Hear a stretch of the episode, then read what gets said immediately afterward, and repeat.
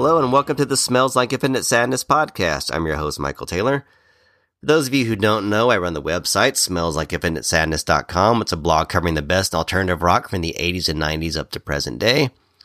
I'm a proud middle-aged Gen Xer who is still obsessed with the music of his youth and loves to talk about it.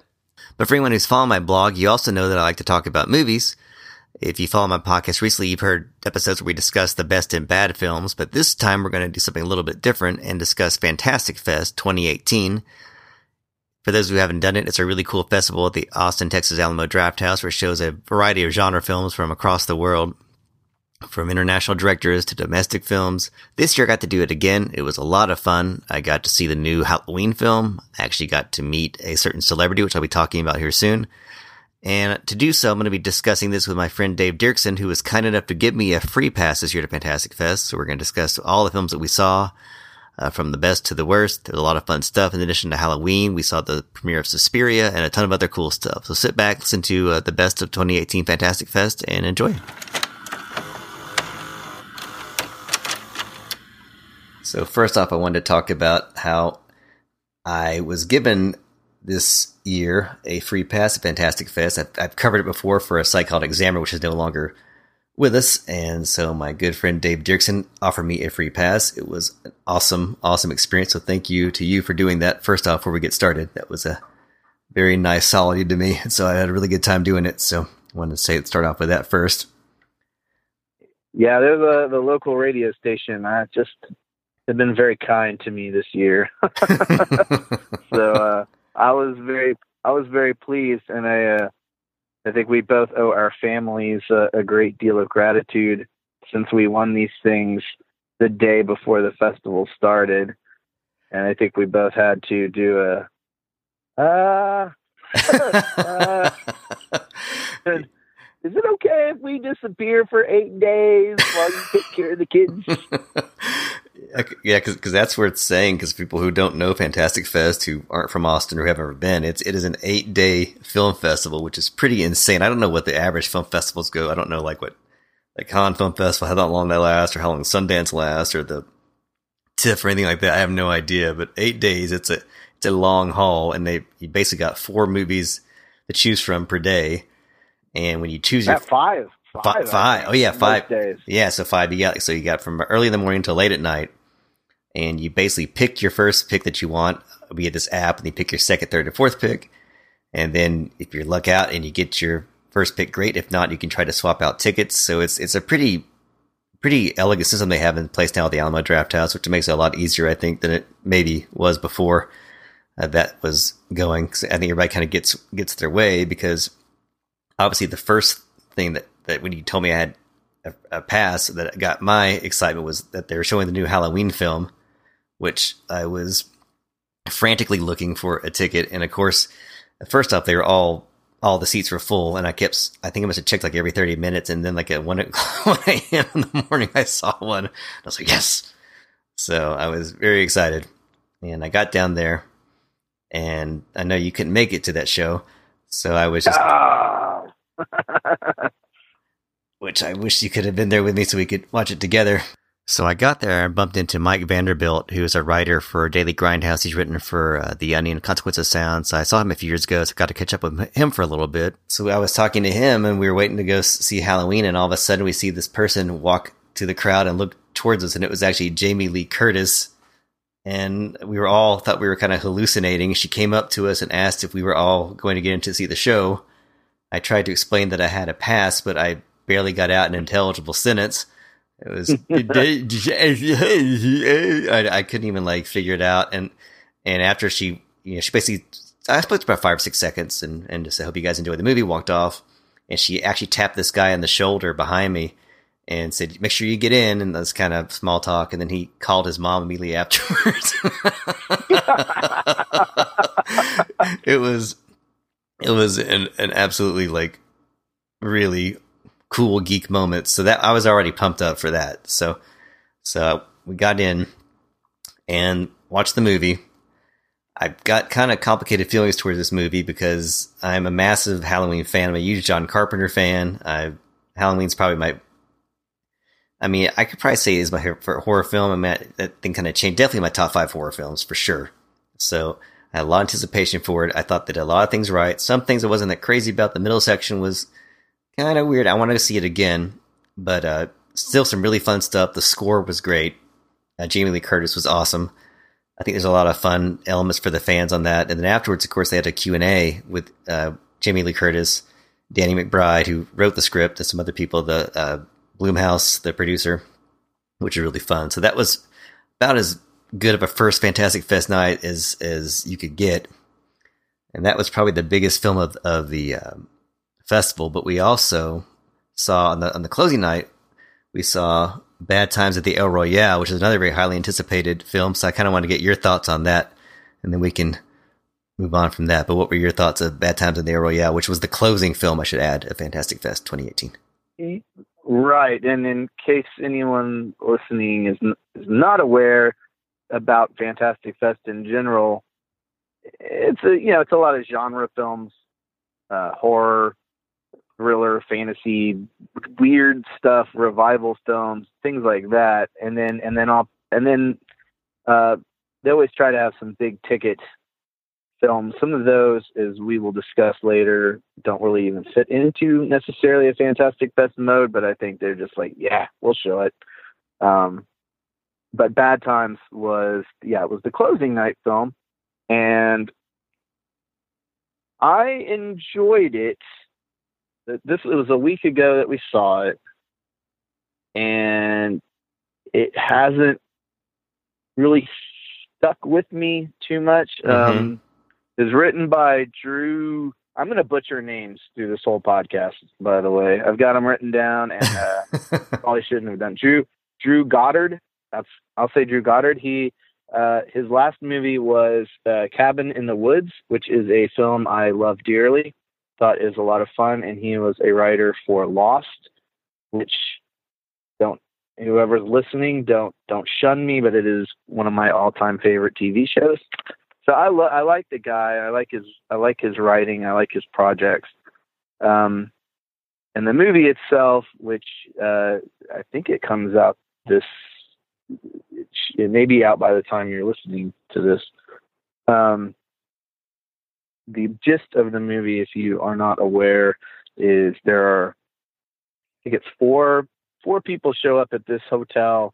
It's on the border of California and Nevada, mm-hmm. right? Yeah. And and uh, it used to be this really fancy, nice hotel back in the '60s. This movie takes place, I think, early '70s, and now it's run into disrepair and disrepute to some extent. And these four people show up, and they all have secrets, and the person working there has a secret. There's only like one guy working there, and uh, it's got a great cast.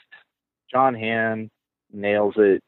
Jeff Bridges nails it. Yeah, he stole the movie. Um, yeah, he did. Um, and and uh, my personal favorite. I know I know the singing the singing was a little too much for you, but uh, Cynthia Erivo, I think is how you say her name.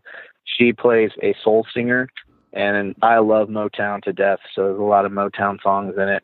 And anyway, uh, violence ensues, twists occur, and it does get dark. And I appreciated how dark it got. I mean, I think I, it has stuck with me. I mean, I haven't forgotten it. It's not disposable, um, but it. I still remember it. I would recommend it to my dad in a heartbeat. It's a lot of fun. Um, but for as dark as it gets, it never punched me in the gut. Yeah, ne- I was never, I was never like, oh, that hurts, you know, I, because the the characters are very. There's so many characters they have to service. They are very big, broad characters.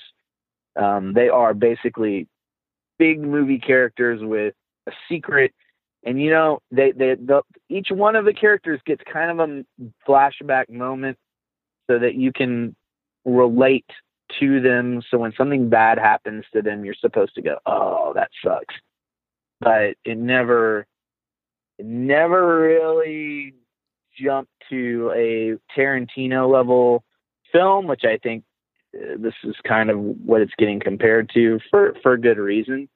Um, but I still enjoyed it at the time. I, I think I liked it better than you did, maybe, but um, I can't say it's a, a classic, you know, of the genre. It's just a lot of fun, and um, you know that's good enough. It's probably better than eighty percent of what gets released, but uh, it certainly wasn't my favorite movie I saw uh, during Fantastic Fest. Yeah, it was it was definitely a, a, stylish film. I liked how it looked a lot, and there was some good acting in it. I just felt I don't really know if I I don't know if I should give away who the villain was. Almost a big, but I never really felt that that was that he was kind of holding his own in that area. That's kind of where you talk about not feeling a threat. I think that was where it kind of uh, just kind of started lagging for me. But I think from a production design standpoint, I think Jeff Bridges was great. There was definitely some cool stuff to it. But yeah, I, I think it was it was fine to watch once, but I don't see when I'm gonna be watching over and over again. Like so many films that I saw this year that I might watch again. We'll see. But that wasn't one that I'm like, oh, I can't wait to watch that again. I was like, oh, it's it's pretty good. And yeah, if if if my if my dad wants to go, uh, I'll I'll go with him. It'll be fun. Or if he he buys the DVD, I'll let him buy the DVD. Exactly. And we'll watch it. exactly. Exactly. you know, it's it's it's fun. Um, so should we talk about Dakota, Dakota Fanning was in uh, Bad Times at the El Royale, and she was oh, yeah. she was just fine in it. She was good.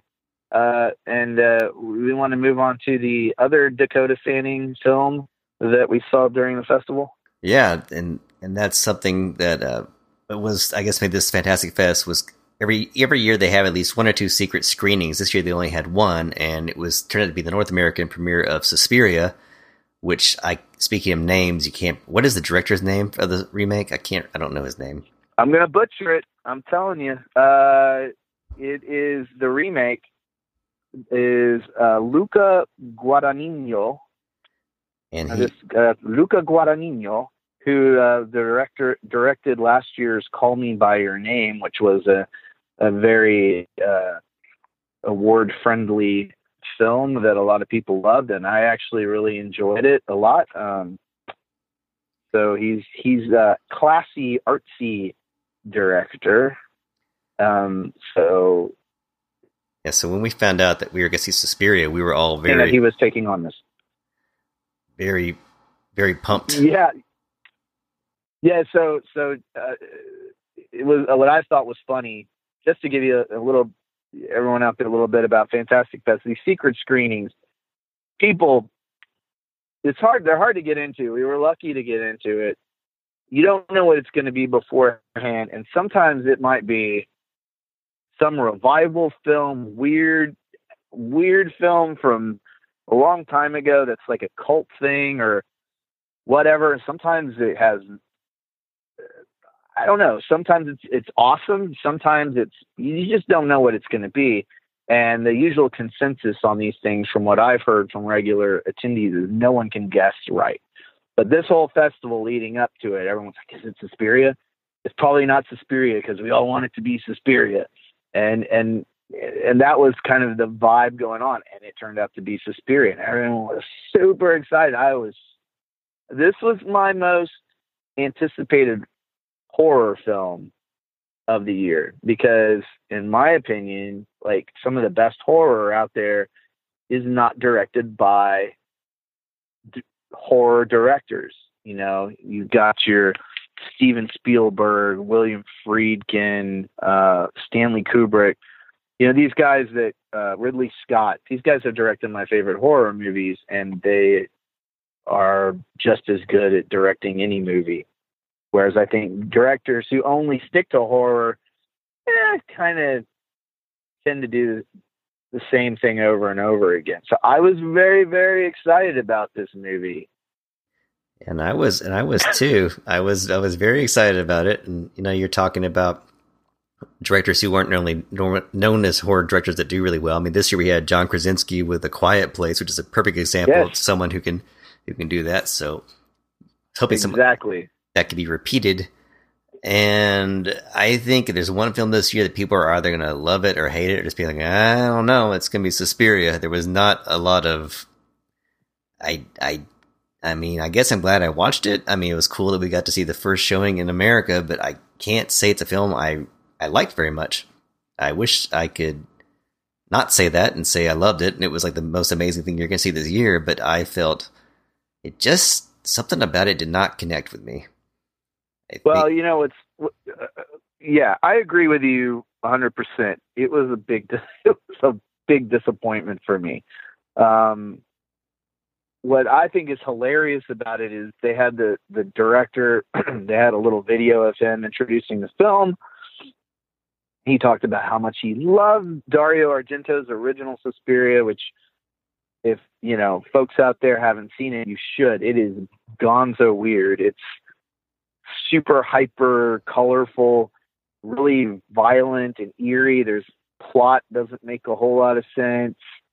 Uh, it's been a long time since I've seen it, and I am not precious about it, but I appreciate it for being the weirdo piece that it is. So he, this guy claims to have loved it, and he went and made the exact opposite movie. Yeah, I mean, it's whereas the original Suspiria's plot is sort of beside the point. This movie had like four different kind of plots going on. You had so, so the the basic gist of the movie is Dakota Johnson.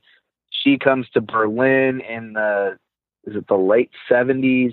Yeah, late, um, late Berlin 70s. is going through some rough Cold War kind of stuff. Uh, that is a subplot that they try to, I think, make as a metaphor for what's going on in this dance school. And the dance school is run by witches.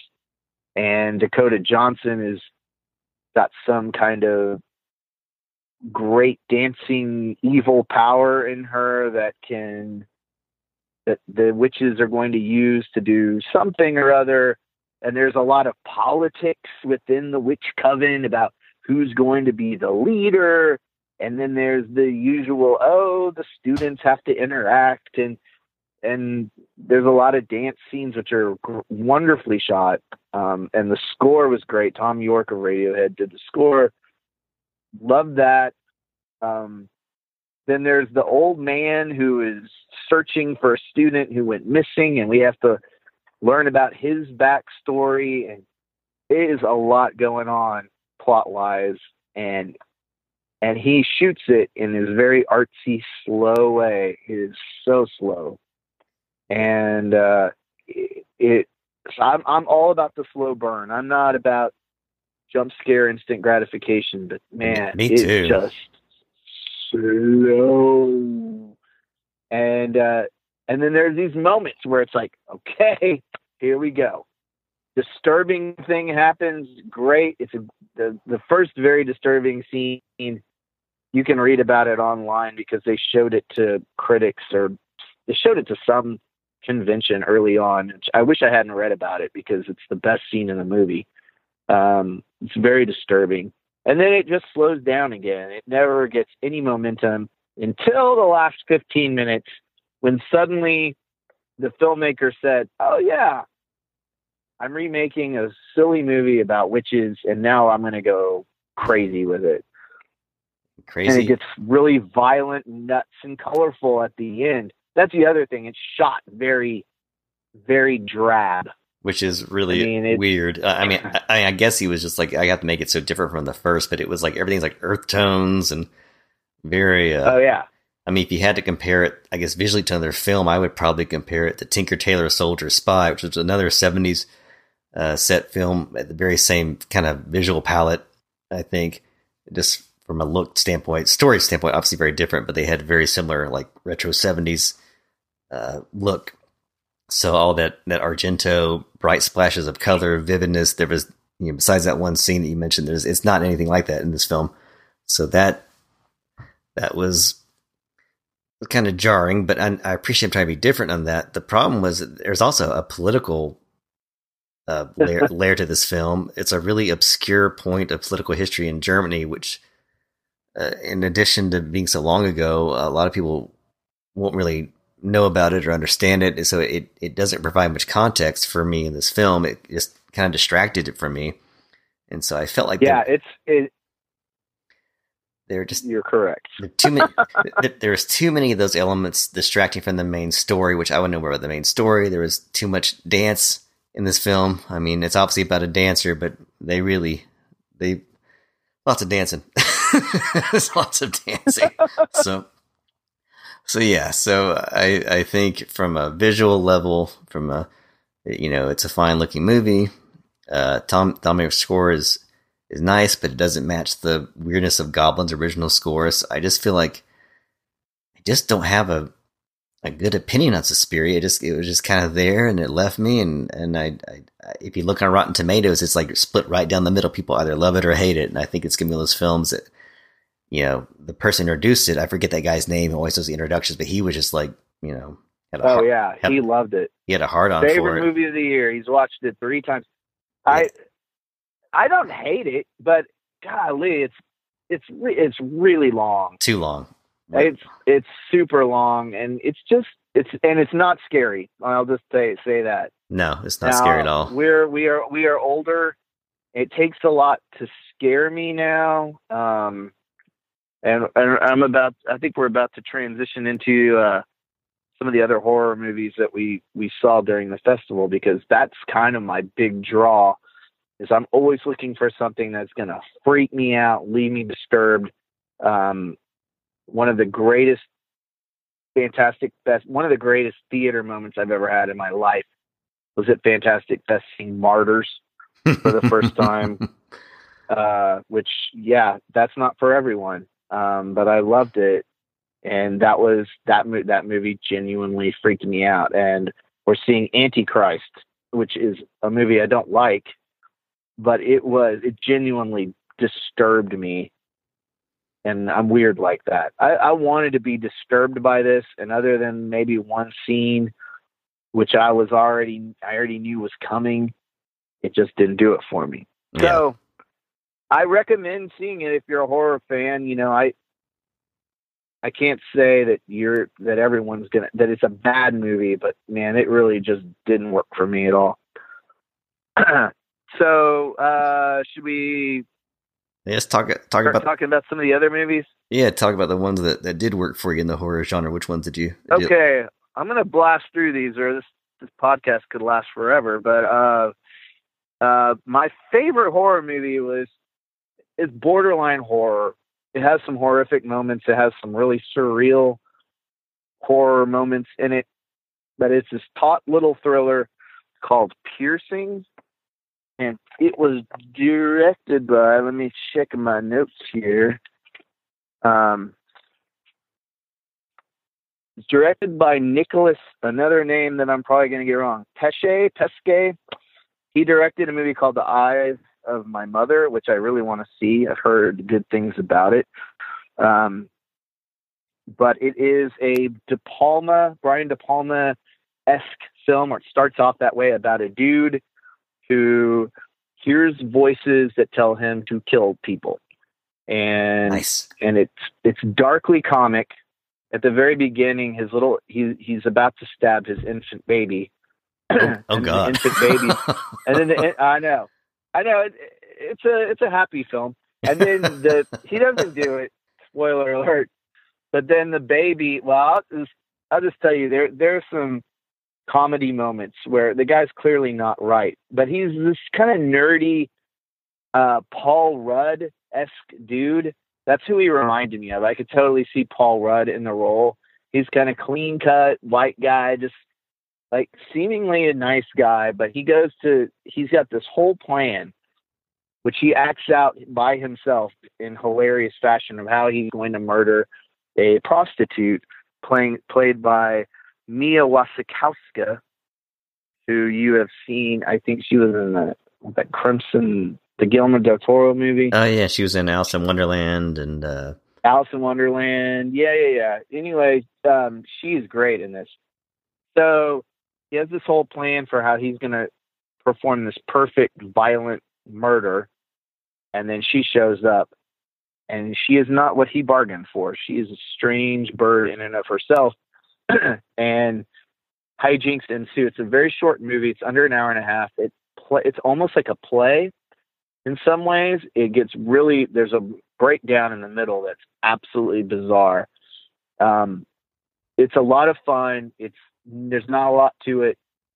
Um, I think of something like Rope Okay. from Hitchcock. I mean, something you know, it sort of takes place in one location mostly, mostly, um, but it, it gets weird, and and I had a lot of fun with it.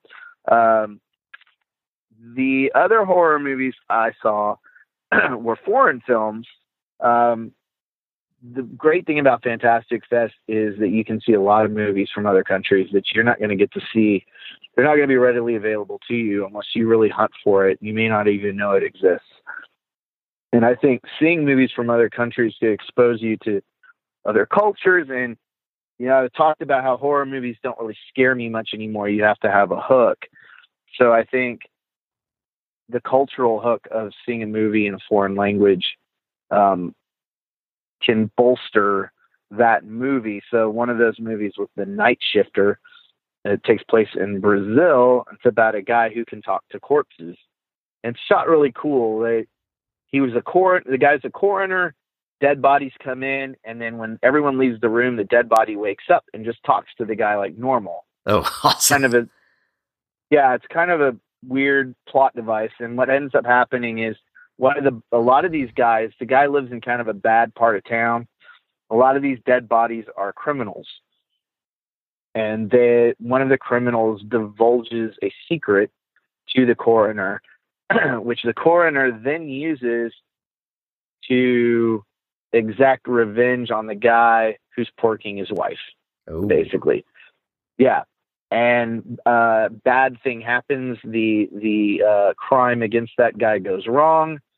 Other people die, and then he's cursed because uh, it's not really explained very well. But apparently, if you give away a dead man's secret, uh, you are cursed.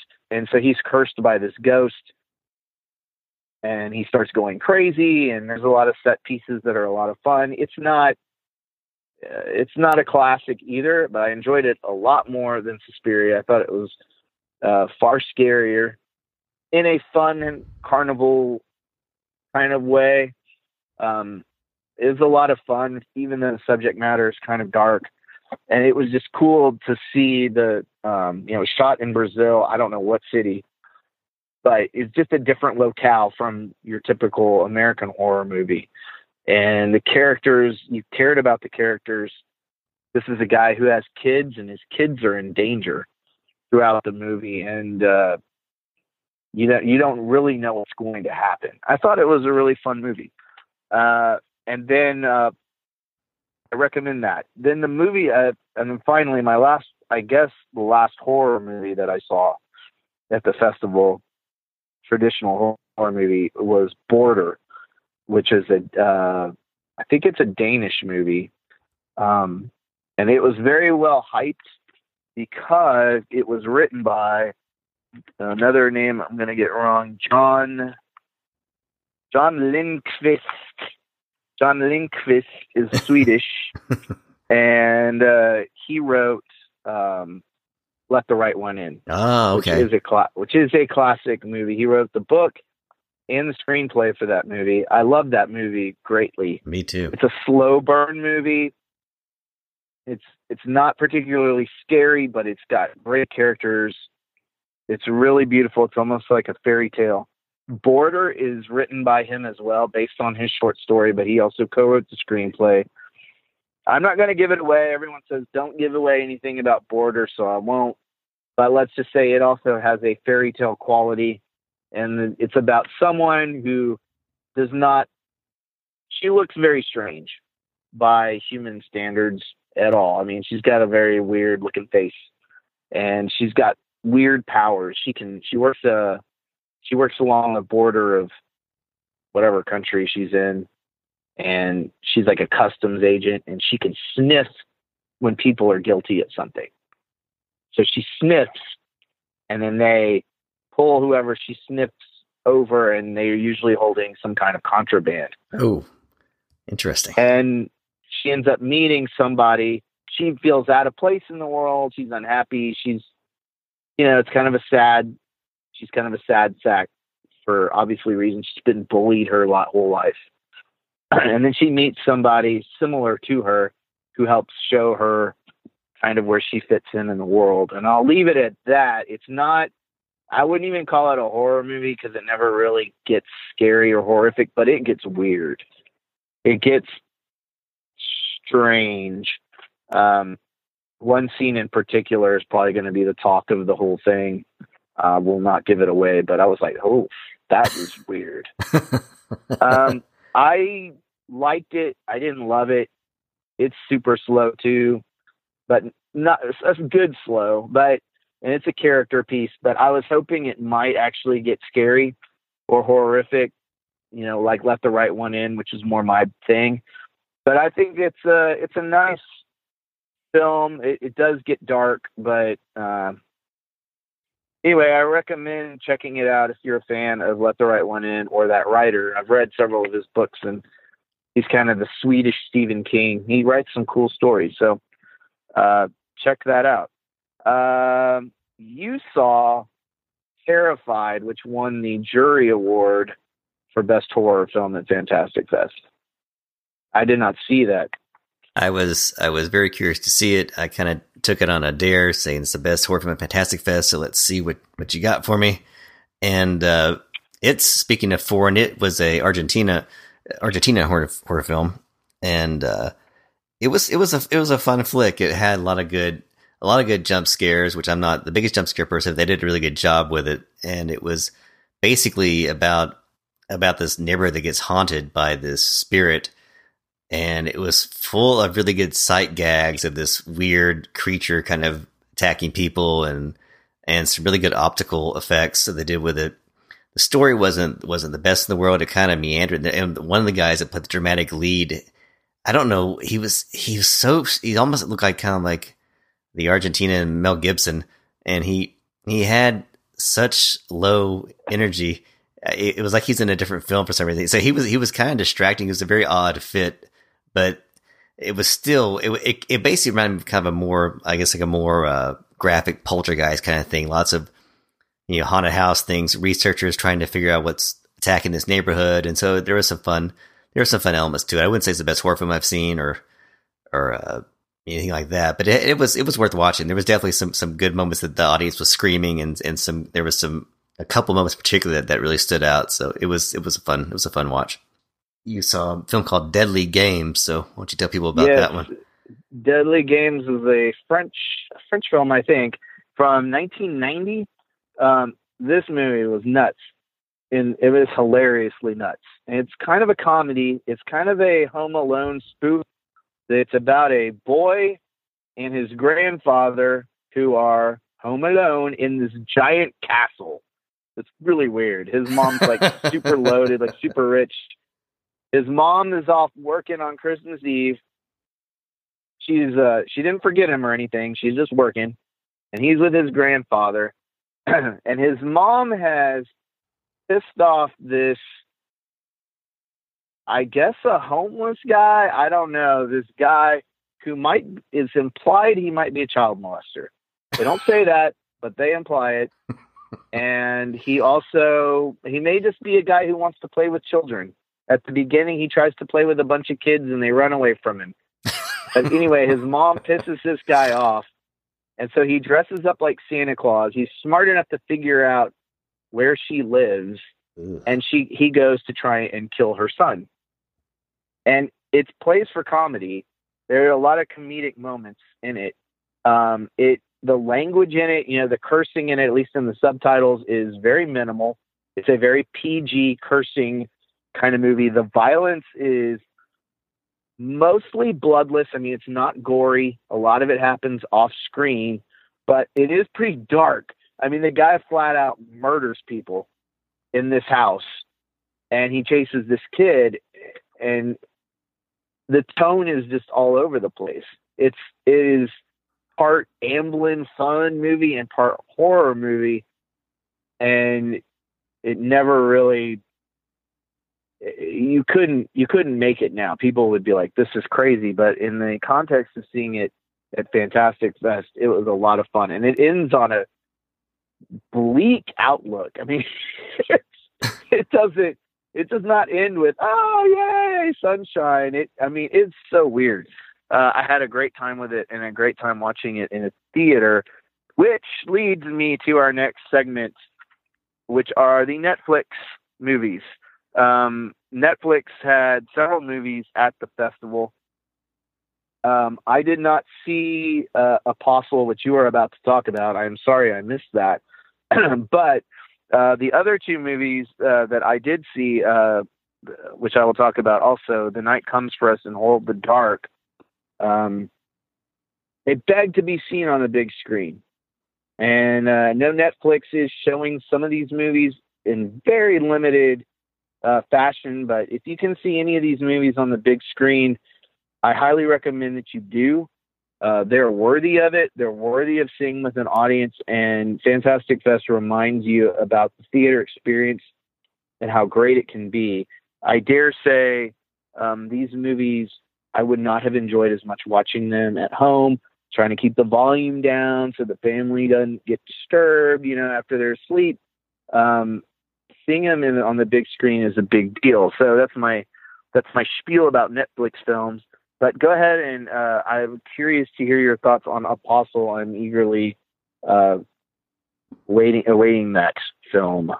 Yeah, the Apostle was, was really was interesting. It's directed by I'll make sure I get his name right. Is it Gareth Edwards or Gareth Evans? I get them confused because there's two directors. I think it's Gareth. Ed, I think it's Gareth Evans. Okay, Evans, and he's best known for directing the first two Raid films, which of course are just crazy Gonzo action movies, martial arts action movies. This is a big change of pace for him. This is is it's a horror film and it's a period piece, so it it definitely will bring uh, comparison to The Wicker Man as far as a.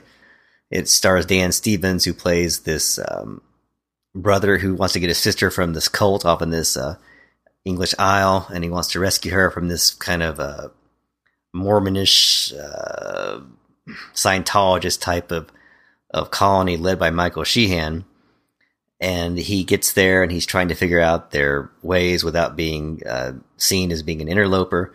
So it's very much very much in the same vein as the Wicker Man, um, but it's got that director style that's really kind of hyper stylized, very uh, just frenetic, uh, lots of crazy shots, and it starts off with him just kind of getting involved into this society, trying to figure out where his sister's at, and learning the the ins and outs, and you know, the rules they have, which are changed on any given day. And then he finds out that it's not just that this group of people are sinister or twisted. It's it's got a it's got a very supernatural underpinning, which I won't talk about in detail. But that's really where the where the film kind of gets really crazy.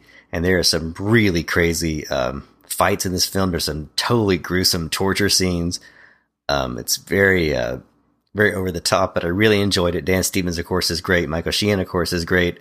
Uh, there's another actor, I don't remember his name, but he really steals the show. He's a total twisted motherfucker. I mean, he you, you hate this guy from the moment he comes on screen, and he plays a great villain, and he gets a great comeuppance. So I would definitely say that that Apostle was definitely worth watching. If you, it's on Netflix, you should definitely check it out. If you like stuff that's really gory, that's really intense, it's not going to be for everybody because some people may find it's a little bit too much or kind of too over the top. But if you can, if you like that kind of really pedal to the metal kind of filmmaking, I think you you got to give it a shot. So I I recommend it for sure. Ah, good. Can't wait. That transitions nicely into The Night Comes for Us, which was not directed by Gareth Ed- Evans, but it is an Indonesian film, and it does star two of the dudes from the first Raid movie. Well, actually, Iko I'm to get his name wrong. Iko Uwais um, was in both Raid movies and some other uh, Indonesian action films, and Joe Taslim. And this movie, I'm not to spoil it for you, but I'm just to say that a lot of people die in horrific, graphic, gory fashion. It's basically a movie about the triad and a guy who works for the triad and decides to defect and protect a little girl, and the triad comes for revenge against him and his buddies. And it is the most over the top violence I've seen in a movie in a long time. I know everyone loves the John Wick movies, they're great, but that's a lot of just shooting people in the head. This is arms getting ripped off, people getting, I mean, it is the most violent movie I've seen in a long time. It makes the uh, Crazy 88 scene in uh, Kill Bill look like Disney. I mean, it's nuts. I gotta it, see it does. it. I mean, you got you've got to see it. It's one of those movies. I think Michael, you would like it probably more than me. It does go on for a while, and especially the last fight scene. There's a lot of martial arts in it. Um, Iko Uwais did the choreography for it. It's amazing. I mean, it's amazing. The choreography. It's the special effects are great. Um, there's not a lot of plot. It is just it's it's other than like the first 10 minutes and maybe a 10 minute break in the middle it's nonstop balls to the wall crazy action i think it's going to be on netflix in about two weeks I can't wait. um so yeah bring your buddies over have some beers it was amazing to see uh in the theater and uh highly recommended it was definitely one of the one of my my more favorite experiences so that said, unless you have anything to say, let's you want to talk Hold the Dark? yeah, which we both saw together. Um, Yes.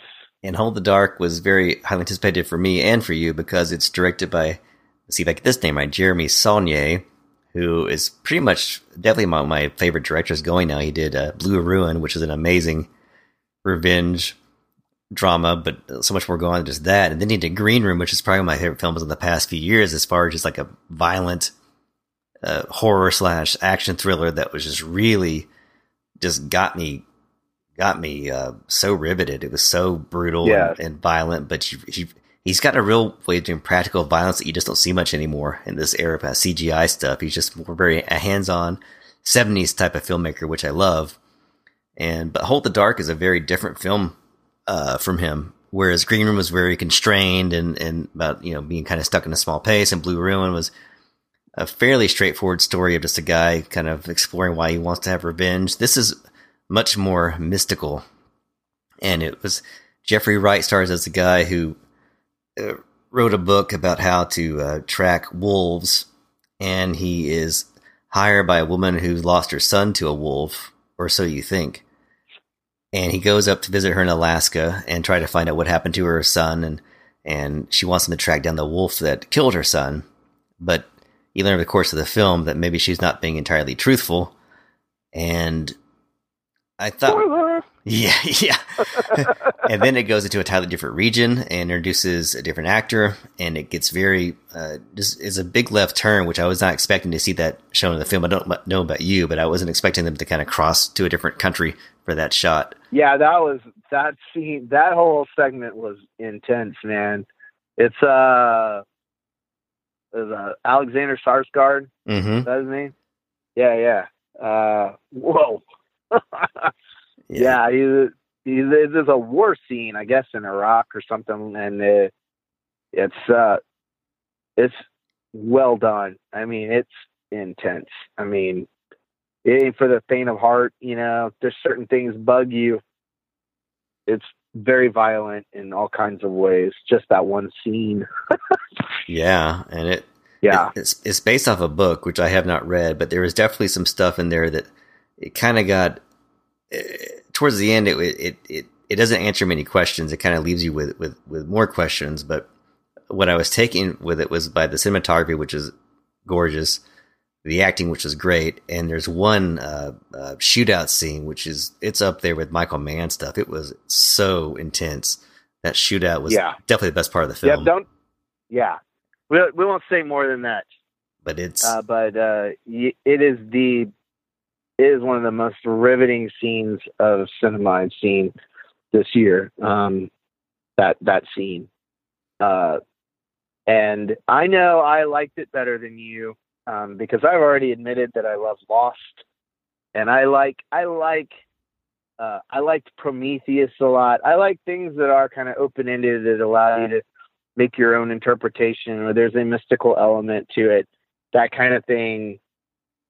I just think about it and stew over it and what does it mean and and this movie definitely has that and it can be uh, I can see how it's not for everyone and can be frustrating whereas Blue Ruin and uh, Green Room were very contained the themes were straightforward. You kn- you knew what you were getting. This movie, you're like, well, what were they trying to say exactly with that? I mean, it's there. I think it's there, and I think you have to draw your your own conclusion to it. But it's it's not easy, and it, I don't think there's a single answer. And and but I'm I'm gonna go read that book as soon as I can. Yeah, I, Um, I I, really- might be just as flummoxed by the book. I don't know, but but it's definitely worth watching. curious. Definitely worth watching, and I and I beautiful film. and yeah, just just for that one scene alone, it's worth seeing it, and it's definitely one I would I would watch again just to kind of see what more I get out of it. But yeah, it's very that director is definitely one of my favorite guys out there. I, I'm looking forward to seeing his involvement with the new True Detective. If he's going to be involved that much or not, I don't know. But that guy is that guy is going places. So definitely one. He's got the goods. it's on Netflix now already, so you should definitely be checking it out if you haven't already. So if you have Netflix, it's on there. Check it out. It's worth watching. Right on. Okay, so this kind of brings us. Uh, let's try to get through some of these uh, uh, last few films that sort of don't really fall into the category necessarily, but they were some of our favorite films. They kind of fell outside of horror or fell out of whatever. They were just kind of strange movies that fit the spirit of the festival, but uh, defied categorization real easily, I would say. Um, and we'll start with one that we both saw, which was Lords of Chaos. And I, I, I thoroughly enjoyed this film. This was really interesting because it's a, it's something I've been very fascinated by for years, which is that whole really weird black metal scene out of Norway, which was, you know, the, all these bands that burned churches and killed people and, and over, you know, just took heavy metal lifestyle to a very fucked up place that you didn't think that would, that was, you know, someone could be that full of hate and, and, and yeah, so this, this was a really weird movie because first off, even though it takes place in Norway, they, they just cast American actors. Um, so they're with American accents. yeah, American accents. They don't even try to pretend like they're. I mean, they, it's set there, but they don't try to to to to push that over on the audience, which is kind of an interesting choice. And I forget uh, what's the Culkin brothers' first name. Do you, do you know? I can't I remember. think it's I think it's Rory in this one. So he I get Rory and the other one mixed up.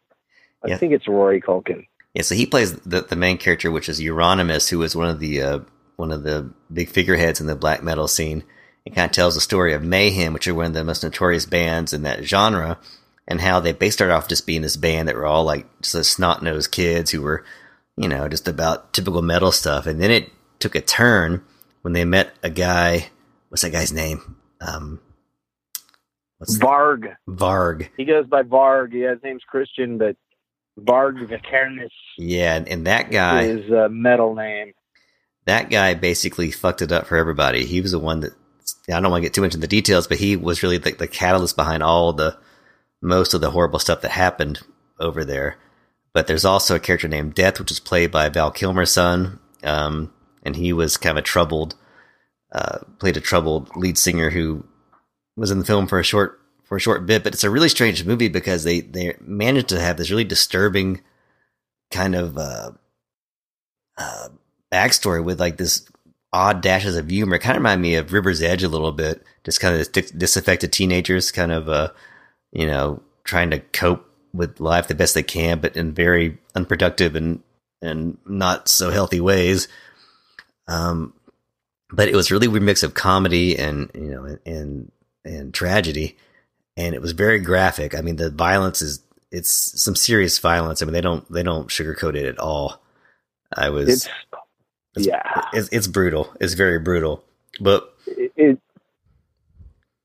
yeah, I was gonna say uh, the violence is hardcore in this. Like there are three death scenes that are unflinching. Mhm. They're not stylized, really. It's just like you're watching and you're like, ugh. Is this going to end? It goes on a long time, all three of these death scenes. And one in particular, if this movie were to be like released to a main, you know, main, a lot of theaters or something, people would be upset by it. I'm not going to say what it is, but there are going to be people that are going to would take issue with this movie in this day and age um, because these are bad the guys that are doing the killing are bad dudes. Really obviously, bad. really bad. Um, they're all bad. They're all kind of they're all kind of bad dudes, but some of them are are more a poser type, like doing it just for image, and some are like really living the life. And uh, the thing that's weird about this movie, I really enjoyed it too, is it's really really funny for a lot of it until it isn't, Mhm. and it's jarring because you're laughing, and then suddenly it's like, oh, oh, uh, this is this isn't funny, and then it gets funny again, and then it's it's kind of it, it's kind of weird. I didn't mind it. I'm not I'm not I wouldn't say it's a knock on the movie, but it's going to be on a it's going to be a knock for some people. Some people are going to be pissed off about this movie. I would think. Yeah. Um, that's just my guess. Uh, this what I liked about it is um, it takes this kind of GamerGate, white boy, men's right, whiny, oh, I'm so afflicted kind of characters and takes them to task. Yeah, it's Totally. it's not precious. It really does. It's really just. It's a very timely movie because you're just like, it, it, as funny as it is, it, it kind of makes you cringe because you're like, these guys are really out there. yeah, they're still They're out there. really there is a lot of scumbag nerds because these are nerds in some ways. Oh, total, I mean, they're total nerds, total outcast, and they don't they don't mythologize them at all, which I was I really appreciated. They weren't trying to like you know make any case that they're like some torture artist or anything like that. They're just being shown for being just a bunch of dorks who let things go really badly out of hand. And uh, one thing that I, I was reading some of the reviews that I, I particularly enjoyed reading was that uh, the actor who plays Varg is Jewish, and I'm sure that will give that guy Varg, who actually served some time in prison, uh, a uh, will probably piss him off because that guy is a very hardcore anti-Semite. So that was a nice touch on the part of the director casting that guy. I thought that was a that was a nice little fuck you there to uh, to that whole movement. And that guy was really good as Varg as well. He was really played a great, great twisted character. I thought. niveling bastard. Yeah, you know, I, I, I really don't want to derail this, but I went Wikipedia and all this stuff. Those dudes, these guys that killed people are all free right now. Yeah, I don't know what's going on in Norway with their justice system, but these dudes are flat out brutally killed people. They are free. One of the guys, one of the guys actually got back together with his band Oh my god. and played with them. Insane. I, I anyway. All right, go see Lords of Chaos if you are uh, if that any of that sounds interesting to you. And uh, I am going to because this is kind of running a little long. I will say uh, really fast. Uh, just about this festival overall, you know, I talked about how Hold the Dark really resonated with me because it has this kind of mysticism and uh, open-ended ambiguity to it. I felt like a lot of the movies um, in this festival, it was just a great week because a lot of them catered to me, catered to um, my taste, my style, like things that I like, and they're they're things that not everyone would like. And um, case in point, a movie that I really really loved was called Starfish. Um, it is a sort of a horror movie, but not really. It's about a woman whose best friend dies at the beginning of the movie and she's grieving. She goes to the woman's apartment. She plays this mixtape that her friend left for her.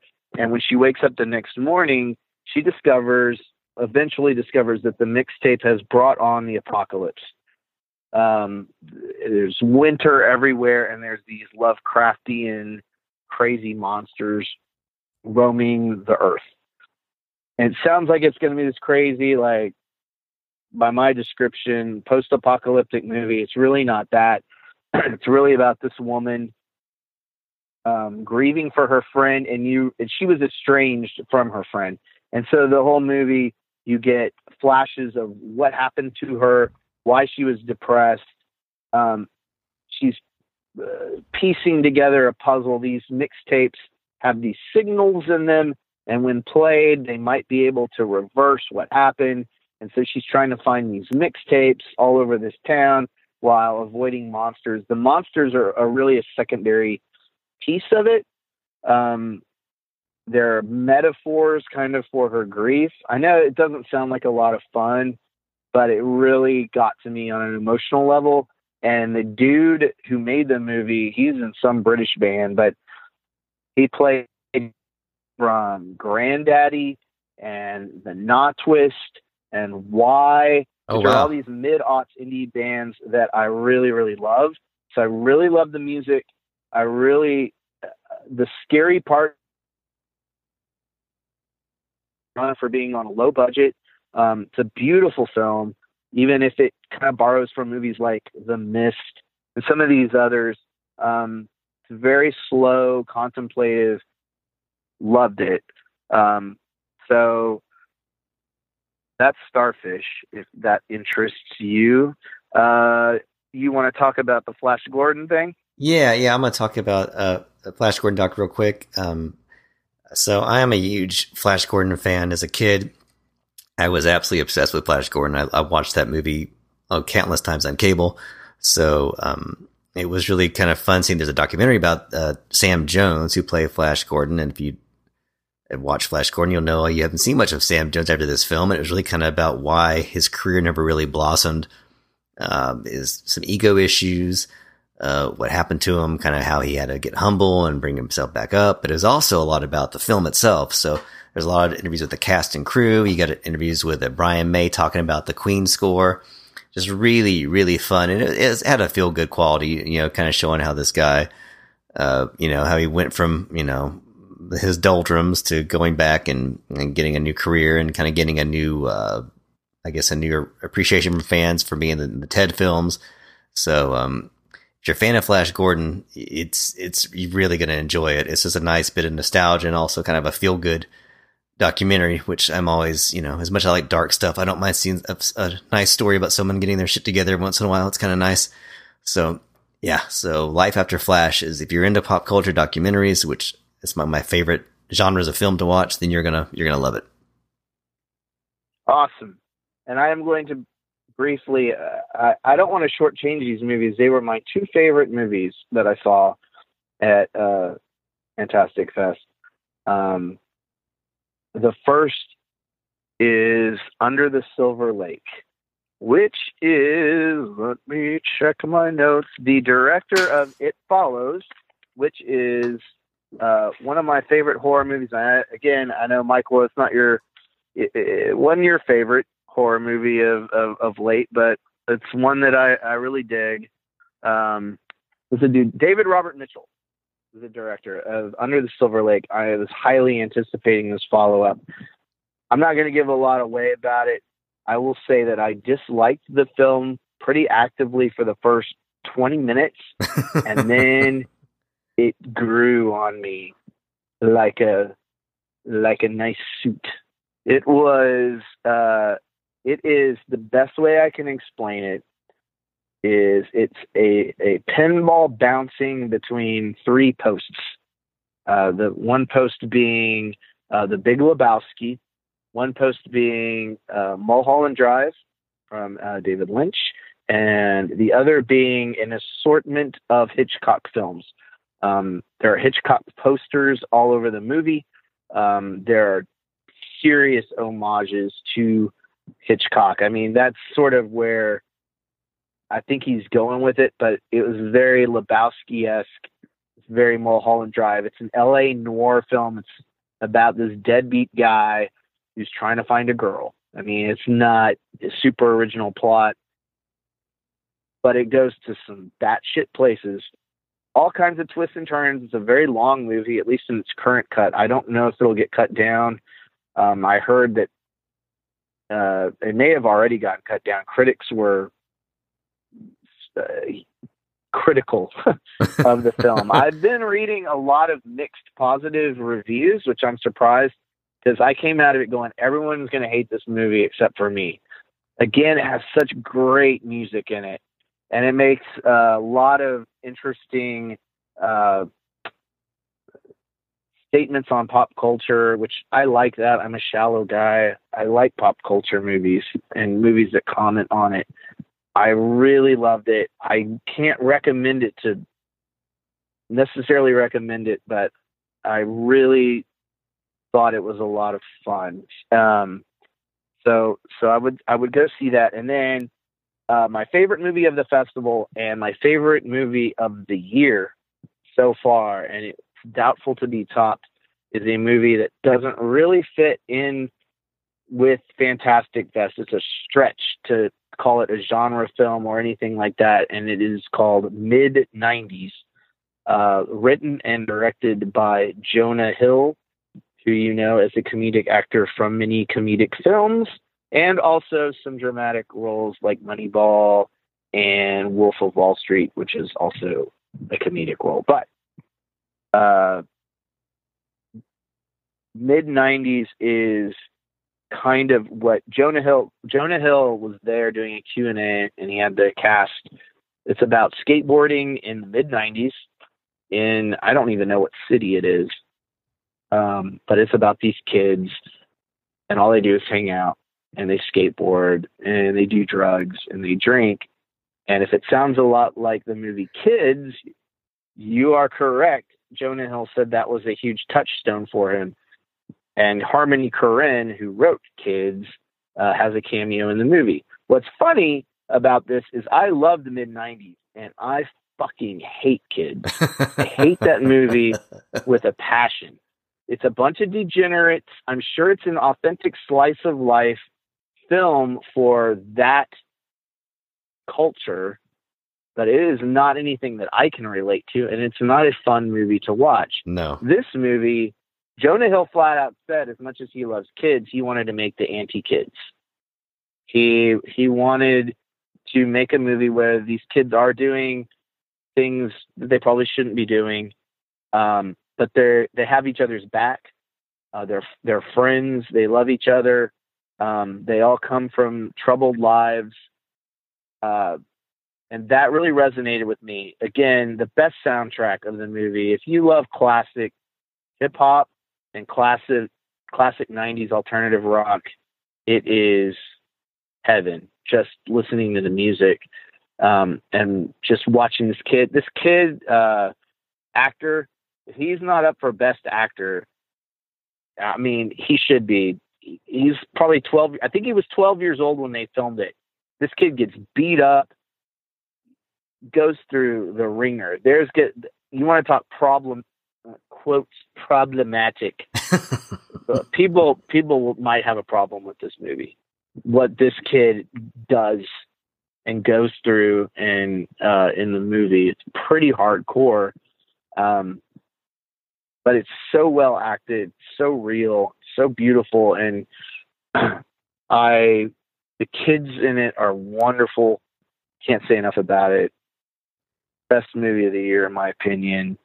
Um, but are we are we at the point so you thought this podcast was long we're about to talk for another hour about i just want the to worst movie that both of us saw oh, and man. also the best cinematic experience i think that we had i mean it was definitely one of the best cinematic experiences i had at the festival for for sure. As, as, much as I'm kind of bummed at missing some of the stuff that you saw, I am certainly glad that that, that you changed my mind to watch this. I, I, I was going to watch a film that we both did not see called Overlord, which has been released recently. It's a it's a uh, a uh, J.J. Abrams produced Nazi horror genre film, but we decided to say fuck that, and we went and we saw Between Worlds, which is a Nicolas Cage film, and even by all other Nicolas Cage films, you you you've never seen Nicolas Cage go full frontal Nicolas Cage like you see in Between Worlds. I I'm still trying to piece together what happened. Uh, I'm still trying to figure out what the hell we just saw. I didn't think it could go any weirder than I've seen Nicolas Cage in some films like Adaptation or Vampire's Kiss, or but oh boy, he goes way beyond that. So, and, and let me yeah, let me break in and say that I have not seen Mandy yet. Me neither. I plan on remi- I plan on remedying that very soon. And I know people what we just said, people are saying that about Mandy, but people are also saying Mandy is a good film. Yeah, they won't say this that about movie this. is a piece of shit. It's terrible. It's really, really bad. And I think it's intentionally so. Now, intentional, intentionally bad, your Sharknadoes, it's usually really stupid and boring, but those movies don't have the cage. no. The cage, I, so we, the plot is irrelevant to this, but the, I, I feel like the director kind of just said, Nick, what do you want to do in this scene? Just be as weird as you want to be. Like, I kind of feel like the script wasn't much of a script. And uh, we saw the Q&A after this movie with the director, and it was just as weird as the movie. She kept referring to Nicolas Cage as Mr. Cage. Well, Mr. Cage, Mm-hmm. he's a performance artist. And so I, I gave the script to Mr. Cage, and I, it was so weird. I mean, the actress, there was an actress from the movie on the Q&A, and she looked weirded out by the whole thing, too. Like, I didn't know what I was getting into, and I'm not real happy about it, but I'm here. Yeah, I mean, she, This she, was weird. she she joked that she thought she was afraid she's going to become a meme, and I think I, th- I think I think she, I, I can think- see a couple of scenes where that might happen I think she. if this movie catches on. But what was Um, what was crazy to me though is that this, this film is such a piece of junk, but it has music by Angelo Badalamenti, which yes. which you know from Twin Twin Peaks and Blue Velvet, you know, a really renowned composer. But it it also it didn't say. I remember distinctly in the credits. Normally it says musical score by or soundtrack. It says musical theme by Angelo Badalamenti, which is strange because usually the musical theme is like the main theme, but they were calling the entire score a theme, which I thought was really weird too. It's, it's that kind of film. But nothing really quite made sense. It was all just kind of off. Um, I do recall one scene where some very Twin Peaks music comes on while they're trying to drink coffee, which I thought was a really awkward reference to Twin Peaks, which is kind of strange. And it's pretty clear the director is very into David Lynch. It's got that very David Lynch awkward, stilted performance thing going for it. And uh, yeah, I mean, you never see Nicolas Cage like you've seen here, and I've seen him in all sorts of strange films, but nothing like this. This was something. This was something special. I mean, I think I laughed the entire film from start to finish, which is a feat into itself. So for that, Yeah. It, it's got uh, Franka Potente. yeah, Uh, Potemkin uh, or saying her name from Run Lola Run. hmm And she was in the first Bourne movie. She's a good actress. but she wasn't But in this. yeah, she just kind of her her delivery was so weird. It was like she was just kind of yeah, just like seemed like she was she seemed confused. She's- as as as were we all. She I just yeah, it's yeah. um, Best comedy of the year. Like like we were talking about Vinegar Syndrome and all the bad movies that came out, you know, in over the seventies, eighties, and nineties. You know, those things that you you're in college, you rent with your buddies, and they're bad movies, and you laugh at them because they're bad. You enjoy them. Some of them are done earnestly, and some of them are a little bit tongue in cheek or whatever, like your Troma movies or something like that. This feels very much in that vein. mhm. I feel like I feel like I haven't seen a movie capture that spirit like this has. This feels like watching a really bad movie from the 70s made by amateurs. It felt like a porno film, you know, those porno films with plots, but you take the sex out and it's just the plot. That's what this movie kind of was like. Um, and like you said with David Lynch, kind of weirdness, like the weird random humorous moments in every David Lynch project that you're like, that's bizarre. Like, why was that in this movie? Like, it was very, uh, very Lynchian, but not good. But, but great. It's weird. And I think the porn description is very apt because it, it, it looked like it was shot like like like a like an '80s porno. looked that real cheaply lit, very you know, uh, very skimpy budget. Yeah, yeah. It, it it looked like a you know like, like a Skinemax movie that just goes off the rails. I mean, I just Yeah. I'm still trying. Yes, Skinemax movie. Yeah, that's. I'm still trying But to. but with Nicolas Cage, with, with Nicolas Cage having sex with his clothes on, in almost every sex scene, Oh yeah, I mean, because there is sex in it, but Nicolas Cage is wearing his clothes in every scene. I we I don't even want to give away the gags, and I know we haven't even talked about the plot. It's kind of irrelevant. You should just go in and and again, if you can get together with your buddies, you know, if you have any kind of form of inebriation that you prefer, get in that state of mind. Um, it's it's a lot of fun. It's it, it's. I hope people I hope people discover it, but I yeah I don't want it to be one of those. Some movies now come out and they're cult movies, but they're they're not really cult movies because they they were released to a wide audience. This one has a legit shot. yeah, th- th- this this could definitely be a, a a cult a cult film for for years to come if it has a chance to find its audience and. And I think, given the given the hype that Mandy is getting, I think it's it's more of a more of a shot that it will, since Nicolas Cage's profile has been kind of raised in the past, in the near future, where he was kind of, you know, not so much in, in years past, kind of the doldrums. So maybe this is some sort of a weird career renaissance of both a good weird movie and a bad weird movie, and you know, Nicolas Cage. You can't have too much Nicolas Cage, I guess, or I guess you can, but in this case, uh, you got you got to see it. I mean, you got to see it. That's, that's Yeah, and I think that covers it. Oh, I guess we should also mention that we got to see Tenacious D perform, and that was really cool. Oh yeah, that that's one of the neat things about Fantastic Fest. You know, a lot of the filmmakers and actors come out and they do Q and A's, and sometimes they hang out. And Tenacious D, they showed their new project, their new animated project, which we didn't see, but we did get to watch them play in a little club, and that was a lot of fun. Very much fun, and I'll never forget meeting Jamie Lee Curtis. So it was quite the Fantastic Fest. So thank you again for the free was for the free pass. I had a lot of fun. It was a very very good time. you are welcome. I'm glad we could do it. I had a lot of fun doing it. Absolutely. Glad we can make this podcast happen and hope that people out there get a sense of the kind of films they should check out and be sure to look for those when they're released out throughout the year. And hopefully we may be able to do another podcast next year to see Fantastic Fest if we're so lucky enough. Maybe not. We'll have to see what the future Right. bring, what the future brings, but I'm glad we got this one. So this was a lot of fun. All right. All right,